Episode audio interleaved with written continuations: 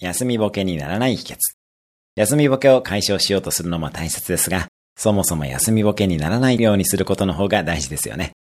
休みボケにならないようにするためには、休みの間も普段と同じ時間に起きて、普段と同じ時間に寝ることです。その上で、起きている時間は思いっきり遊びます。普段と同じに起きた方が時間が有効に使えるので、いろんな経験ができますよね。もし休みの間くらいゆっくり寝たいという人は、普段が働きすぎなので、そちらの調整が必要です。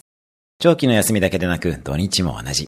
週末の朝こそ早く起きて有効に時間を使いましょう。そのためには金曜の夜こそ早く寝ること。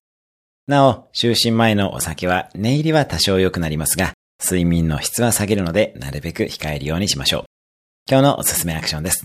次の休みの前日は早く寝る。今日も素敵な一日を。毎日1分で人生は変わります。